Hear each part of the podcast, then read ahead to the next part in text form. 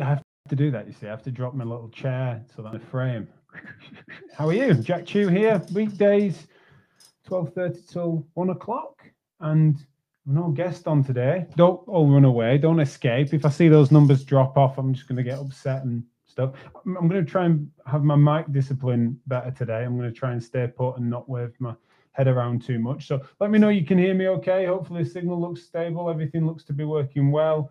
Thank you so much for those that have participated over the over the last few shows. It's been really interesting to get your feedback live and after the fact.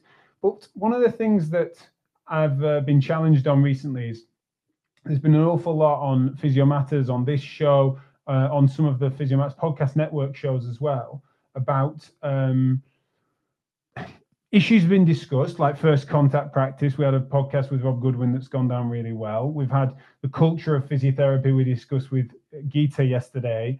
And there's a few different bits and pieces that make me really interested in in I'm, I'm kind of only like a soft call out almost where people are saying, look, we're interested in what your take is on, on an evaluation or an analysis of that. And what their meaning is, inviting me to talk big picture. Like, how, how, what do I see, excuse me, of being the, the challenges and opportunities that MSK practice faces in the UK at the moment? Because that's a, a hat that I wear, especially physio matters and MSKR stuff. But also, I've got my hand in clinically, obviously, with a private practice, and I'm just generally interested across the piece. So, people have been baiting me to actually it's hilarious i never really thought that my opinion wasn't well known on some of this stuff but i suppose it's always a moving picture you know, and some of my, I think probably it's last year that people last heard my take on where we're up to on stuff. Um, and so I'm happy to, to, happy to share that. I'm sorry if you think I've not been particularly forthcoming. You know, I've daily shows, and so for me, I'm overexposed. But it's interesting that you you feel like I even some claims that I've been dodging some of those issues.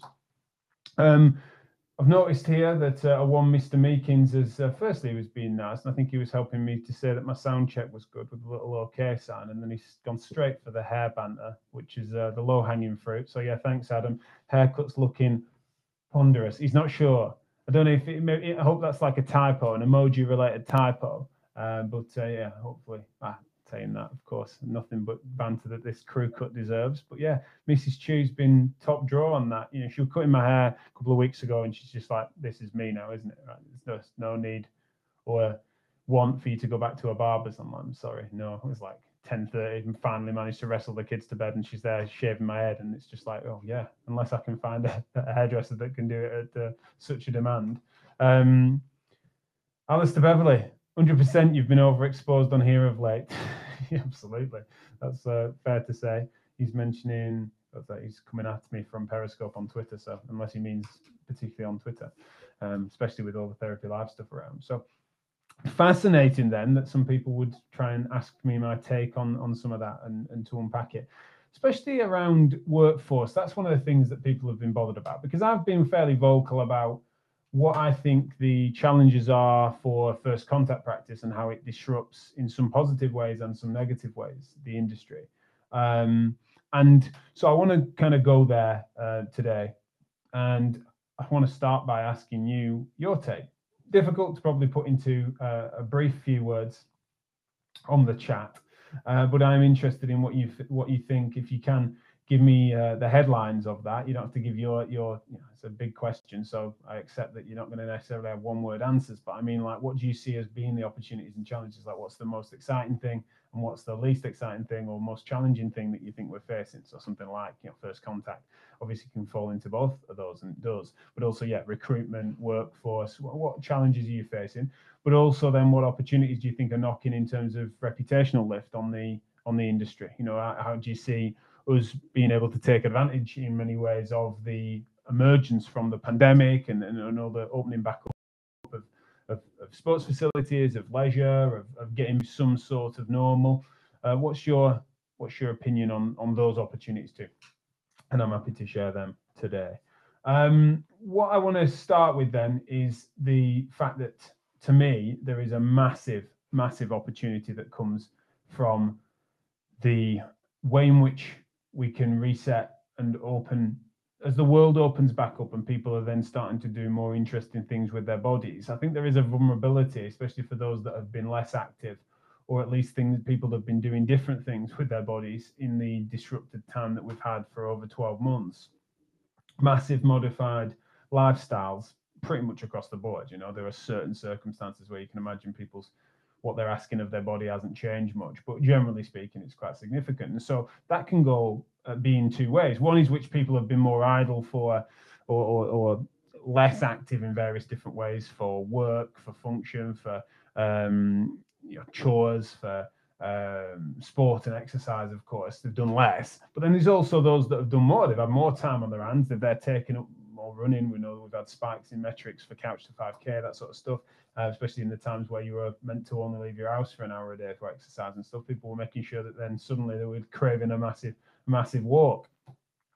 So, whilst the, the opportunity that knocks there for MSK is the fact that I think that for both those reasons, for those that are going to be doing less and those that are going to be doing more, that change in you know circumstances and the forces that are put through our body if we're thinking sort of load centric terms but also the you know psychosocial difference is going to be meaningful. Now i hope we could say that that's going to be positive in that you know people are going to be able to socialize again and stuff like that the psychosocial benefits. But unfortunately that means sometimes for some people it's re-exposure to a workplace they don't enjoy and they might be missing working from home or it's re-engagement with friends and family of which um, uh, bring with it challenges and stresses and, and difficulties, especially when we're all going to be awkward in those early stages. You know, I'm hearing about patients are open, openly sharing conflicts in uh, in their houses with regards to differences of opinion in uh, COVID hesitancy. You know, like people that are wanting to, um, you know, I'll meet you in a beer garden and they're going in for a hug and then getting arsy with them for the fact that that's not really how they're feeling about it, not quite ready for that yet, and stuff. And it's like the, various different new things that are coming between people means that that I think that whilst MSK and these things are precursors for injury directly, but I just think that we know that a change in circumstances and what we ask of our bodies and what we ask of our systems in general, I think that probably will be influencing people's symptoms, people's wants and needs. I think people are going to then, therefore, not imagine this something that you might have been able to live with when you were just pottering around your house, but then when you're wanting to get back uh, and the weather improves, you know, I think the seasonal there's a seasonal effect to this as well if the weather does improve. Um, that people are going to be getting out and about more, and and the yeah the knee problem that they might have managed all right at home emerges itself as soon as they want to walk more than half a mile a day that could happen. Um, you know, it could it could be that there's therefore a, a, need. I think there is going to be a spike in need, spike in demand. We're also seeing that. You know, the data is playing out on that. I've heard from various different NHS services they're back up to 95% demand. Private practice, you know, it's busy uh, in many ways for inquiries. Um, different locations have got different styles of um, you know lockdown skepticism and i think that matters you know how how uh, where that delay has been you know some practices have been really busy sooner than others um, but I think that that that makes a difference, and I think that that's one of the things I wanted to come to. So th- these are I'm just listing what I think is the the key opportunity is that I think that there's a massive need for us if we step into it. Now I would always argue that that can be you know taken well in that we can take advantage of that opportunity by being the people that can help them get from where they are to where they want to get to, do a thorough examination and analyze their problem and understand all the factors affecting it, and then come up with functional solutions that can then rehabilitate them to back to where they want to get to, not even back to where they want to be, and to hopefully, with re- reasonable limits on goals, um, achieve what they want to achieve.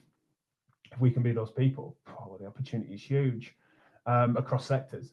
Um, whereas unfortunately that, that, that opportunity just for demand can therefore go uh, a negative way for me, in which the industry at large, if it was to if it was to take that opportunity and therefore suck people into um, over analysis of you know a style of practice, say that that I'm, I'm, I'm less into. So if we instead of um, doing what I just described as being my, my preferred style of practice, you then end up getting people in, and and therefore it becomes almost like treating them like machines. You know, it's like oh, more people, more MOTs. Essentially, like oh, this is fine, but you're moving badly, and you need to come and see us for this being corrected and that being corrected, or there's a, a sort of secondary exploitation of the opportunity. Just because there's a demand, then it's tempting to then become complacent and start thinking, well, let's retain let's let's retain these these patients or let's try and fix the problems arbitrarily and not necessarily collaborate with them to empower them and to actually resolve health problems and to encourage them towards a more fit and healthy lifestyle or whatever. You know there's, there's a, an opportunity that demand brings that can also then be taken advantage of. And i don't necessarily mean by unscru- unscrupulous people. I'm just meaning like generally they um, if you're back to back, you know, with with patients, then you know, complacency sets in, in, in various different ways, and uh, and I can understand why in many ways. So I'm not just talking about people being like fraudulent. I'm talking about people that um, you know that opportunity knocks for demand, and then the style of practice piece is really relevant to me, and I think that sometimes that can take uh, be taken advantage of. So then the the challenge is for me that because of the way that the NHS shut down many of its services, not all, not completely, you know, let's not pretend that, that that that happened, but definitely there was a massive disruption to standard care, um, particularly in the NHS in a prolonged way, you know, and uh, that can be disruption to um, orthopedic surgical lists through to uh, MSK services going just remote and then not just going remote, but also there were many services that I heard about where they had contacted everyone on their current lists and their waiting lists and said, or maybe it was most of which actually was the waiting list, but some of which the existent patient base got evaluated and triaged for urgency and therefore was sent a note to say we're starting from scratch. If you still have a need based on these criteria then you need to re-refer yourself. And that process of, of, of, starting that again has meant that, that, I'm hearing from people about significant waiting lists, particularly on the NHS, which we know is one of the draws to if someone's got, now, let's say, that knee problem I've just described, where they were fine pottering around the house, but the world opens back up a bit, and then they are um, they kind of wanting to get back out there and get back going again. I would say that they um, they go to let's say they go to their GP, which is classic, isn't it? Go to their GP and and say we've got a sore knee doc, and they say, "Oh, go, you should go and see a physio for that." I'll write you a referral. That referral goes in. They either find out at that point or at some point that that's then seven weeks wait or whatever it might be. It's what I'm hearing a lot about recently, including locally, from what I understand. And they therefore think, well, this is something that's bothering me sufficiently for me to not want to wait that, and therefore they then seek help in, in private practice. And that's been happening quite frequently. There's a massive recruitment problem, as far as I'm aware. So I'm talking about challenges now, is that that's a good thing in some ways, good for private practice in many ways, but it's also something that I'm a firm believer in free at the point of access healthcare in this country. I like that as part of our safety net. I think MSK care is something that is it'd be really stupid for us to then think that that's non non-essential um, and, and it should be a real cornerstone. I would say this but it should be something that as an entry point i think it's a really important point of keeping people moving in order to try and decrease the mental and physical health sequelae that can occur from inactivity. So people can develop a back or knee or shoulder problem that then disrupts their normal behaviors in such a way that they can lead to more serious disease um, and therefore, I want that as being a provision on the NHS, and I want it to be accessible. I want it to not have high weights. I want it to be quality. You know, all my projects are based on that. Um, and so, the fact that that's not then accessible in such a way that that then moves people into private practice, then that's all well and good as long as private practice can serve that need. So I'm hearing from so many different practices about a recruitment problem because there just isn't the therapist to go around. Now, one of the things that then is happening is that some are then trying to draw from the NHS. So even though there's a demand and a need everywhere, what the private practice is able to do is be a bit more nimble about what they charge, right? So the NHS is busy. Say the clinicians are busy with back-to-back patients, with all the other bureaucracies that can occur. They've got cleaning schedules, they've got PPE, they've got various different things that are sort of disrupting their work patterns. And also, I'm hearing from people that are saying that there's a, a difference in clinical need in terms of people that are sort of re-emerging from lockdowns or there's there's a sort of social urgency to get better in such a way that then there's an impatience, a social awkwardness that's occurring from people that haven't communicated with others for a while, including some, you know, therapists have been always working, but you know, generally speaking, everyone's a bit rusty on interactions to some degree. So there's a lot of stress from what I'm hearing. Now they're getting back into practice and um, and therefore maybe a bit not quite burnt out, perhaps some some are, but but not quite burnt out, but more just like is the grass greener? You know, they're they're evaluating their jobs. They've got sort of you know your classic stereotypical band six job in a, in an MSK department, and they're sort of weighing up their options. And that whilst they're weighing up their options, they then have got 17 different local private practices that are crying out for therapists because they're at the top of their current capacity. And so they are then, it's very much a buyer's market.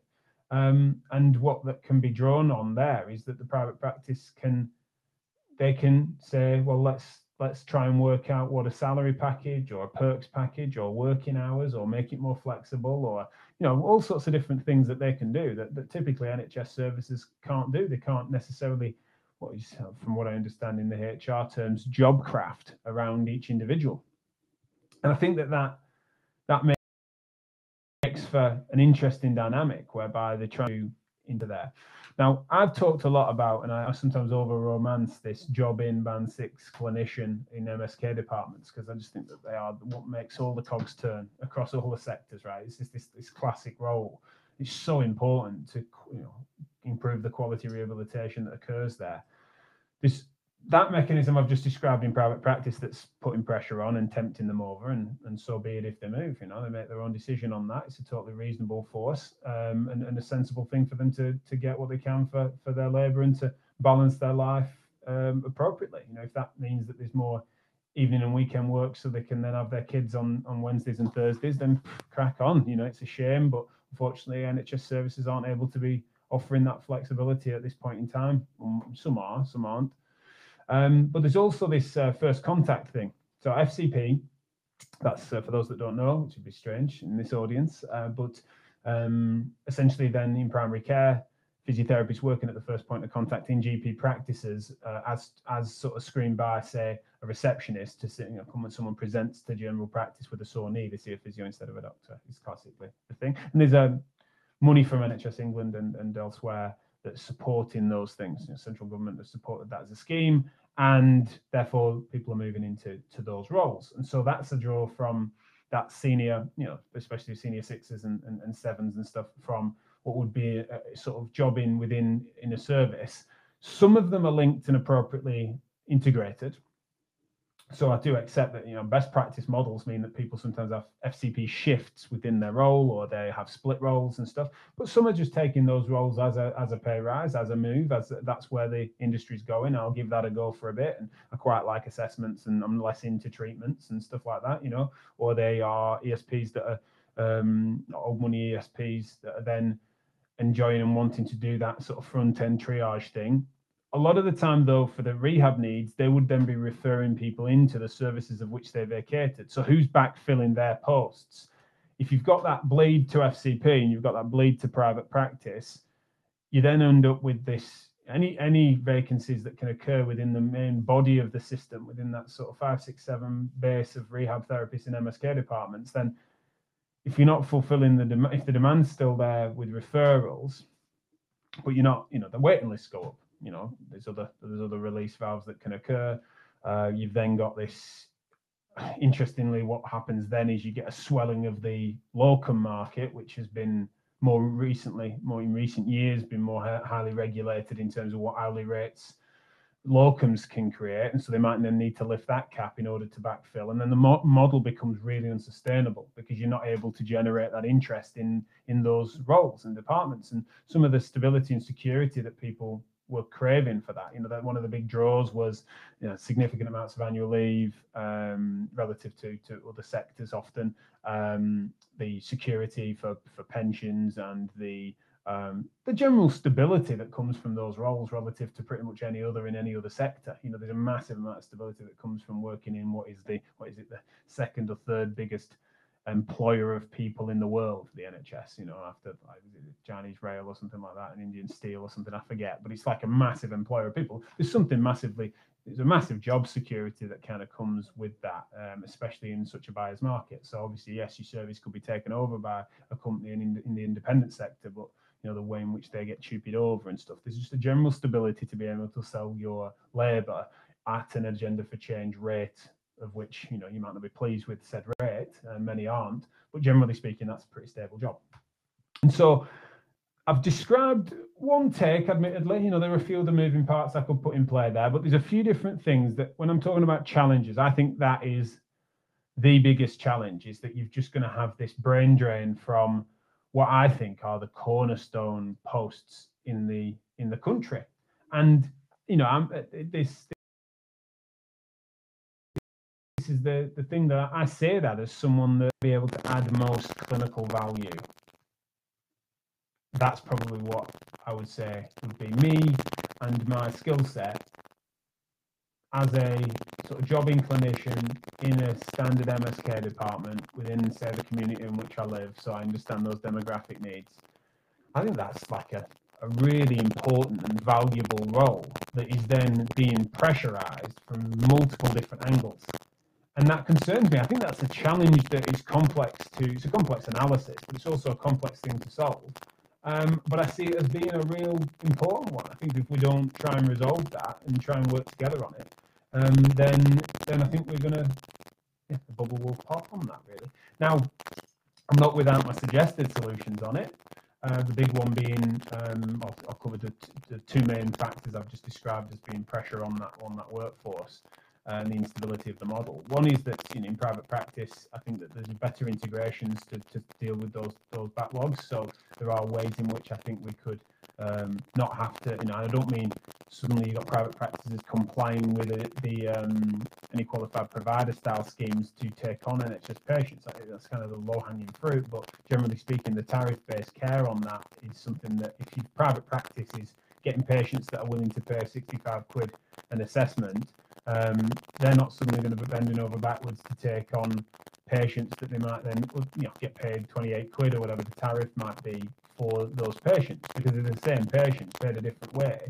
Um, if they don't need to, they don't need to. You know, one of the things that's been a popular uptake of those sorts of contracts before is sometimes that that's a, you know standard and stable model of which you can build your staff base on.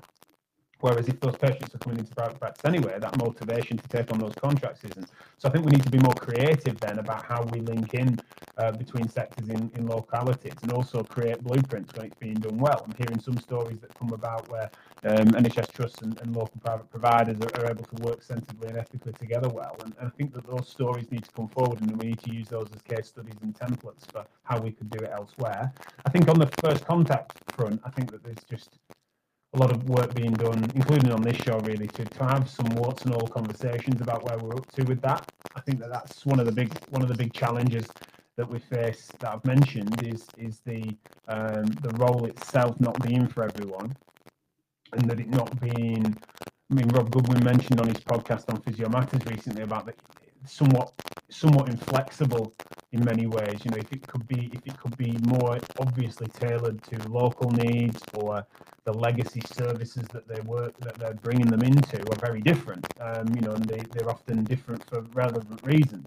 Um, and so, if it could be more tailored, if it could be more um, less less specific with how it has to be implemented based on the um, yeah, the implementation guidance that's been provided over those roles, then maybe that can be a bit more of a sustainable model.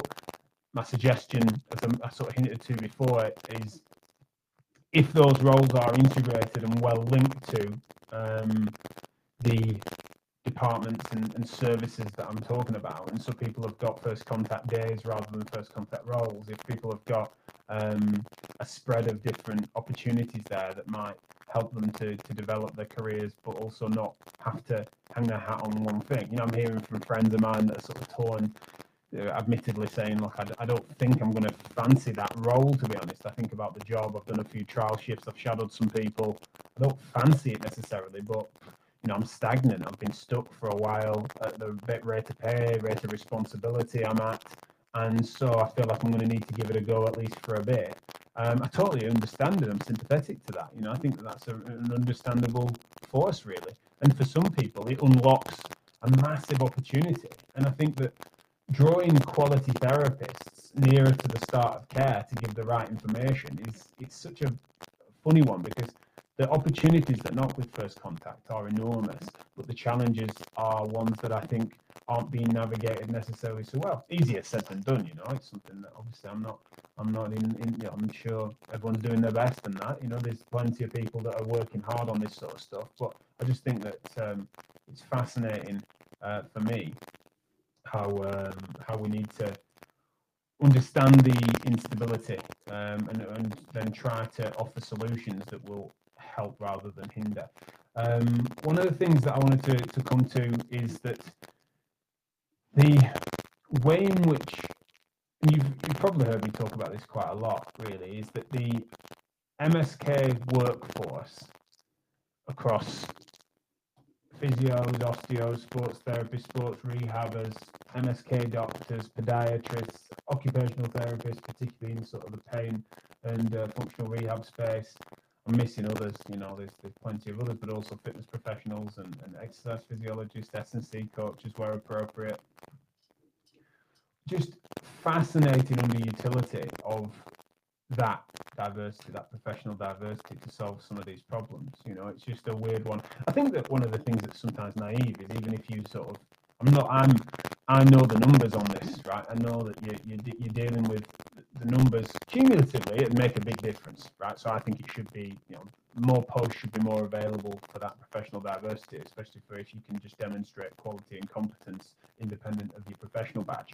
But also, that doesn't solve all of it because physiotherapy has been such a, an overwhelming um, majority of MSK care delivery that then you've got far smaller numbers in each of those those professions that I've just described. Um, and also, it's not, not always dead. You know, it's not simple. I'm not I'm not sort of suggesting that you could just open up those job roles and everything's okay. It needs to be managed and monitored. For example, you know, what what MSK patients could be sensibly triaged to your average podiatrist, for example. Is it all lower limb? So you're getting podiatrists seeing and uh, seeing uh, femoroacetabular impingement when it, there's no indication of a, of a foot and ankle based solution in most of those cases.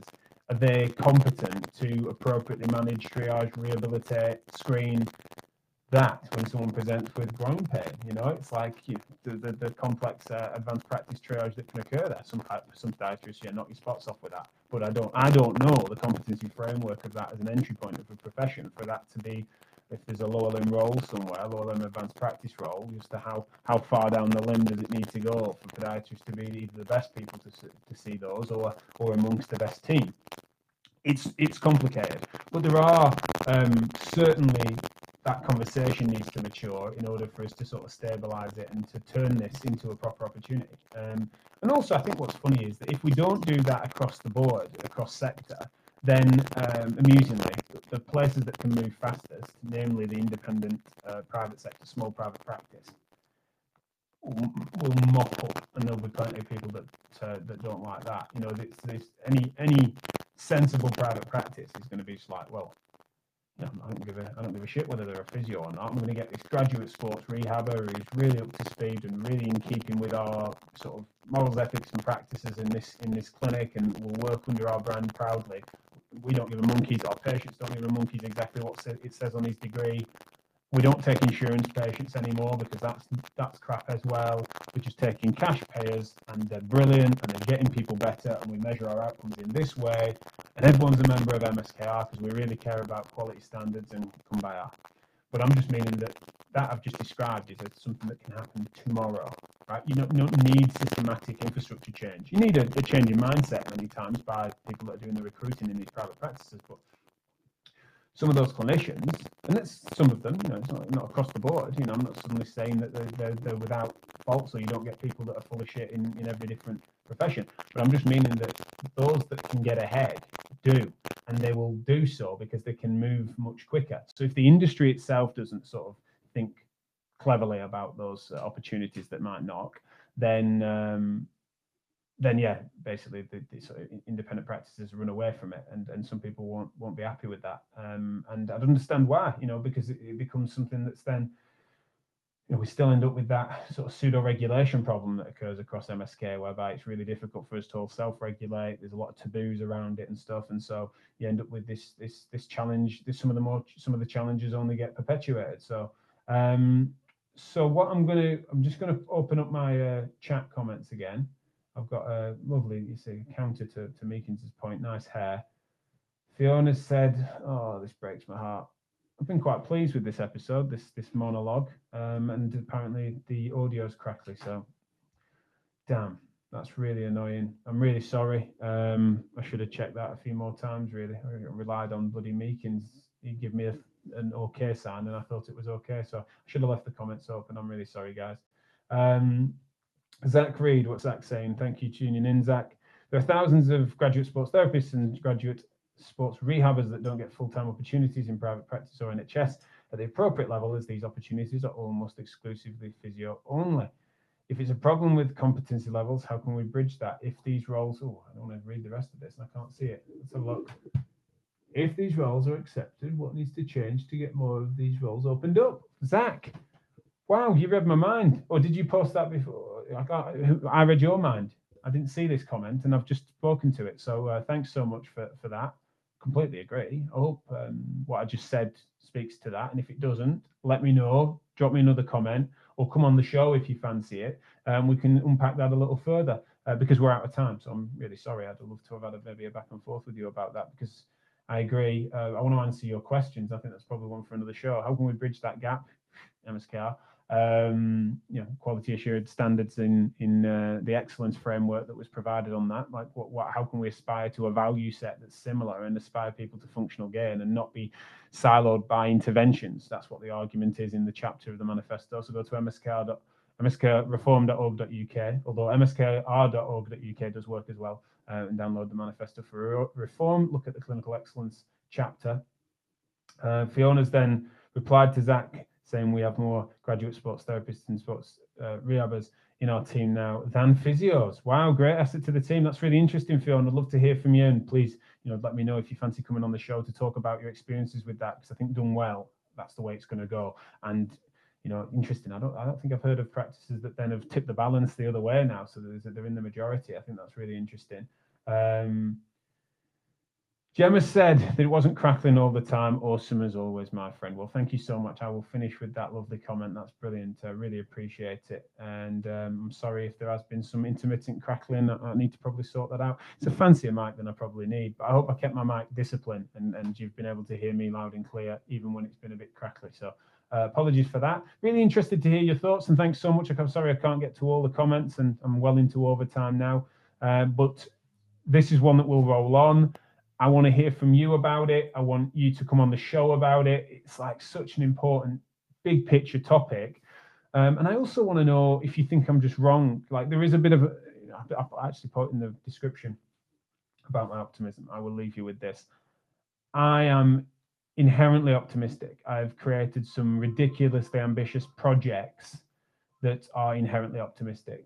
And yet, despite that, disposition, I think that inherent instability that exists in the middle of the road MSK practice, particularly in the NHS, which I think are cornerstone roles in our industry, it's so vulnerable. And I do worry about that. I'm quite pessimistic about that at the moment because I don't think the maturity of the conversation is there. I don't think the powers that be are really sensing it. I don't think we have set the scene to be able to have those conversations without there being really deep ideological rifts that can develop there um, with regards to sort of skepticism of profit in healthcare. It's just you know it's just a bit of a childish conversation that usually emerges from that. Um, you know ideological uh, you know um, basis of, of, of poor ethics of what the price point should be and how that should relate to salary uh, is also one, you know, on the other side of it. So there's a few different things that make me a bit pessimistic, I'm afraid, at the moment. And I'm sorry for that because I'm, I'm, not used to it. But uh, I know that this show will always be a place in which we can have that out sensibly and hopefully try and move the needle towards progress. I've mentioned it a few times, but, you know, we've got some real cool tricks up a sleeve uh, planned for MSKR with MSKR um, to to to try and solve some of those. And you can hear about those at the Thinking in Public stream at Therapy Live. So there's a Therapy Live plug to finish with as well. Right, I'm going to clear off. I said I would, and I said that about 10 minutes ago, didn't I? So bye for now, and uh, thanks for joining. Thanks for tuning in. I'll see you tomorrow with Obi Hassan. We're doing Finance Fridays. So those that are in private practice or at least interested in their own financial health, then join us with with Obi tomorrow. We're going to get really stuck into some forecasting and business growth stuff for those private practices as described today, that are booming. So some top tips from him uh, and some information about his, his latest events as well. So take care. I'll see you tomorrow.